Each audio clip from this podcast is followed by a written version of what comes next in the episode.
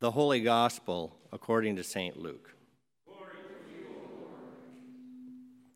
Jesus said, Do not be afraid, little flock, for it is your Father's good pleasure to give you the kingdom. Sell your possessions and give alms. Make purses for yourself that do not wear out, an unfailing treasure in heaven, where no thief comes near and no moth destroys. For where your treasure is, there your heart will be also. Be dressed for action and have your lamps lit.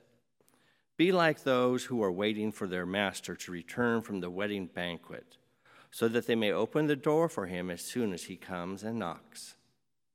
Blessed are those slaves whom the master finds alert when he comes. Truly, I tell you, he will fasten his belt and have them sit down to eat, and he will come and serve them. If he comes during the middle of the night or near dawn and finds them so, blessed are those slaves. But know this if the owner of the house had known at what hour the thief was coming, he would not have let his house be broken into.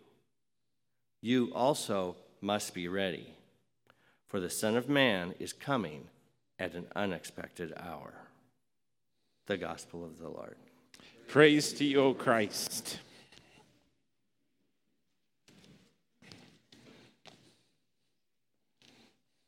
Let us pray. Gracious God, let our worship today and let the words of my mouth and the meditation of our hearts uh, keep our lamps burning and make us ready for all the ways you come to us each and every day. In Jesus' name, amen. So, a lot of talk today about faith. My goodness, Abraham's faith was reckoned to him as righteousness, innocence, perfection. The letter of Hebrews focuses in on faith. We talk a lot about faith in the church. It's by faith that we are justified. Or as Paul says in Ephesians, it's by faith that we are saved. So we talk a lot about faith, but really, what is it? It's one of those words that maybe we just assume everyone knows what it is. The letter of Hebrews gives us a very clear um, definition of faith. Did you catch that in the first verse there of chapter 11. You can take it out and look at that if you want. Faith is the assurance of things hoped for.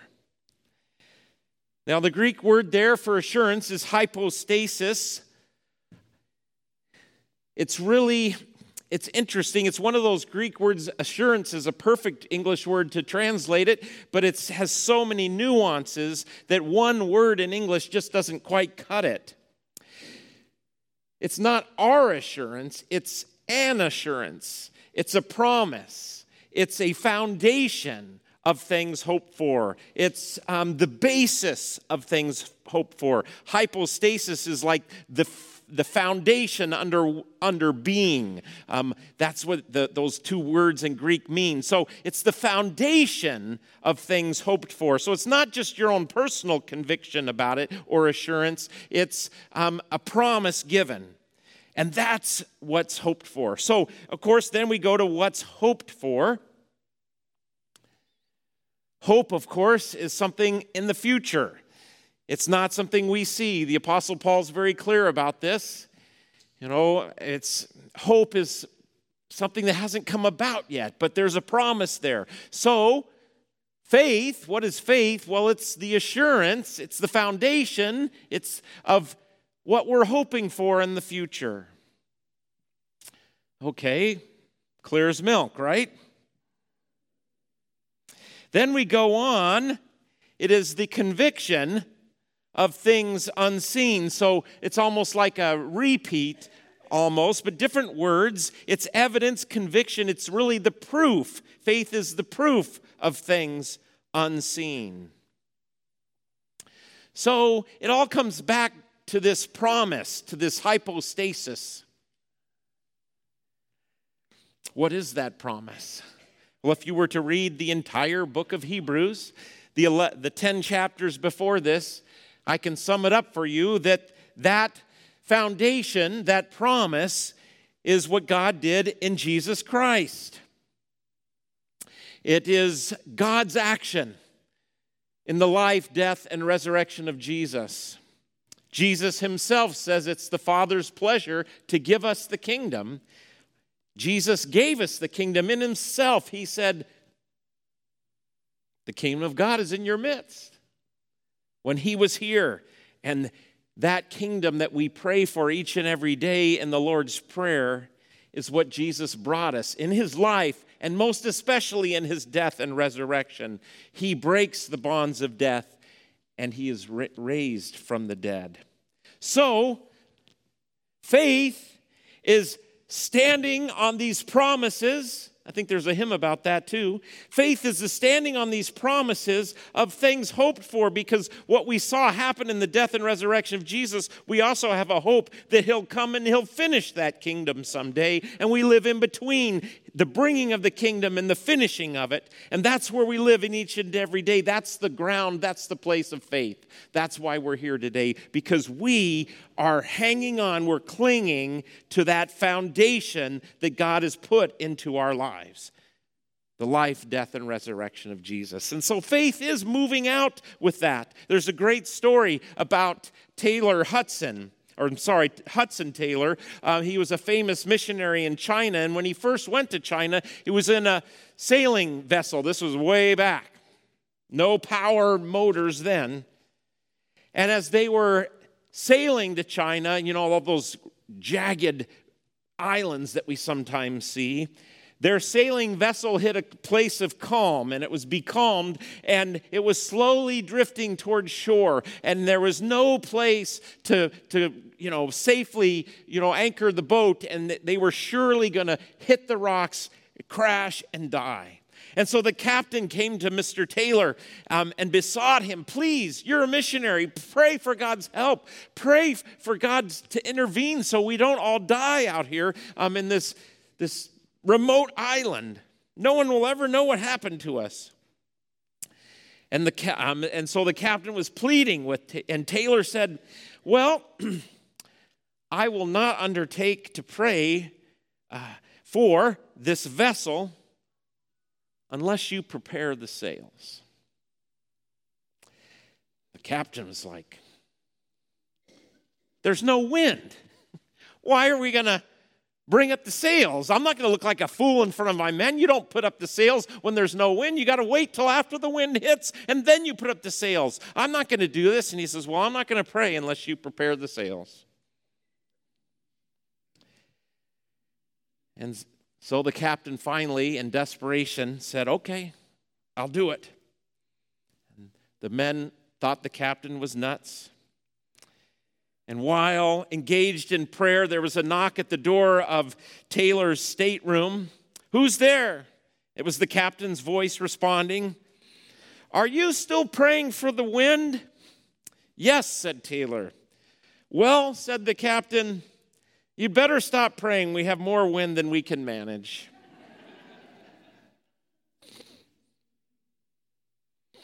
Faith is acting, living on the promise of things hoped for. Faith is both something that we have in our heart and something we believe in our minds, but it's also raising the sails. And so Jesus calls us to raise our sails by saying, Fear not. Fear not, my little flock. It's the Father's kingdom to give you it's the Father's pleasure to give you the kingdom. Fear not. Raise your sails. Move out. Our world today is filled with fear. People sell products by fear. People get you to tune into the news by fear. People get ratings by making you freaked out and filling you with fear every day of your life. If you don't know that, you need to know that. That's how people get you to buy products. That's how people get you to watch TV. That's how people get you to do just about everything. And Jesus stands in the midst of it all and says, Fear not, little flock.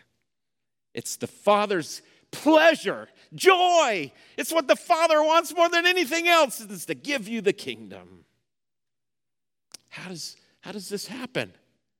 How does this, how does he give us this kingdom? Well, we've already told you. The the once for all self revelation of God in Jesus Christ, not a revelation, not one that you can just put up with all the other different expressions of religion and different viewpoints human beings about have, have about God, but in the life, death, and resurrection of Jesus, God brought the kingdom and gave us the kingdom. And we have been brought into it in the faith of our baptism. We have been connected to Christ through his church and through word and sacrament. He gives us the kingdom. It's already happened, it's yours, it's a gift. It's complete, but it's not yet. yes, we've got it. We've got the forgiveness of sins. We've got the promise of God's love. We've got His grace. It's there, but it's not quite yet. It's come, but, and it's already here, but it's also not yet. Jesus will come again to make it complete. And so, yes, every day we wake up and we need to raise our sails, even when it doesn't feel like there's any wind because we have that promise, that hypostasis right underneath us all the time, every day. So, what do we do? How do we raise those sails? I don't know about you, but I'd love to have more faith. How do we um, get more convicted? How do we have more of an assurance every day in our lives? Well, Jesus gave us the key.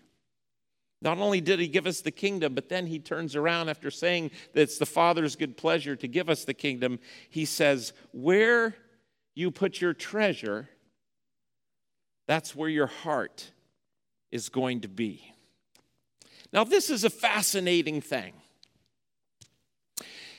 The heart, we talk about as the seat of our emotions, our commitment, in the, in the Bible, the heart is really the seat of belief. Remember when Paul says, if you believe with your and confess with your, you shall be saved. If you believe with your heart. Okay, so I run into people all the time that their faith is flagging, they're struggling. I have that experience. I even run to some people to say, I want to love God more. I want to believe in God more. I'm trying to believe. And that's fantastic. So, what do we do? You've heard the promise, you've heard the promise of the kingdom. What do we do now? Well, Jesus tells us, He says, Where you put your treasure, that's where your heart's going to be. Now, this is opposite of our culture, isn't it? What do you hear most of all in pretty much every movie? Whether it's DreamWorks or Disneyland or whoever is producing it. Follow your, follow your, follow your. I mean, it's over and over and over. And I maybe that's okay, but I got some concerns about that because where you put your treasures where your heart is. What happens if you're putting your treasure in the wrong spot and you're following your heart?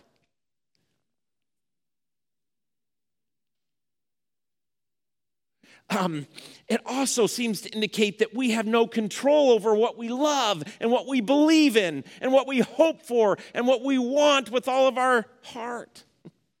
Like we're just kind of governed by our heart. Whether, you know, so, but Jesus seems to say what you love, what you believe in, what you're passionate about, you can control by where you put your treasure. And in fact, that is faith. Faith is raising our sails, is where you put your treasure. Where you put your treasure. So follow your heart? No. First, set your heart.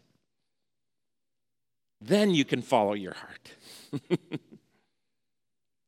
you want to have a bigger heart for service? Start serving. Put some time there. You want to have a greater love for those in need and the poor and the suffering? Head down to Benedict House and make a meal. Head down to the soup kitchen and volunteer some time. Spend some time with people who are struggling. We've got our lovely feeding program this summer on Thursdays. We've got, you know, all those love and action things. As you spend some time there, as you put your heart there, you're going to want to love to do that. I mean, I love the mission trips when I hear the kids be, get with people and serve and, and, and be with them, and they start to love. They want to do that. You want to, you want to fire up your worship life? Why don't you jump onto one of those podcasts and learn about every little thing we do in worship and why we do it? Because they're there on our website. So it's not just one thing after another, but you actually know why we do what we do. And you want to really love worship, say, I'm going to be in church every Sunday for the next six months. or maybe every, I don't know, whatever. You, you know, make a little Make a little incremental growth step. I don't know, whatever, however you want to do it. You want to love reading the Bible and Scripture? Get in there and start reading it every day. And when you run into passages you don't know, you just say, God, help me, and move on. Don't say, oh, I don't understand it, so I'm going to put it away. Forget it. The people I know who love the scripture, they just get in there and they read and they read and they read. And the more they read, the more they love it. And the more they love it, the more they read. And the more they read, the more they love it. You see how it goes. Where you put your treasure, that's where your heart is. I had one person, or I heard of a pastor who was asked, you know, by a parishioner, I want to love God more. And the pastor had nothing to say. I was like, I've never had somebody ask me that. About two weeks later, he realized what he should have said is, give God more. If you want to love God more, give God more. You see, if you're trying to believe wherever you're at in your faith journey, jump in.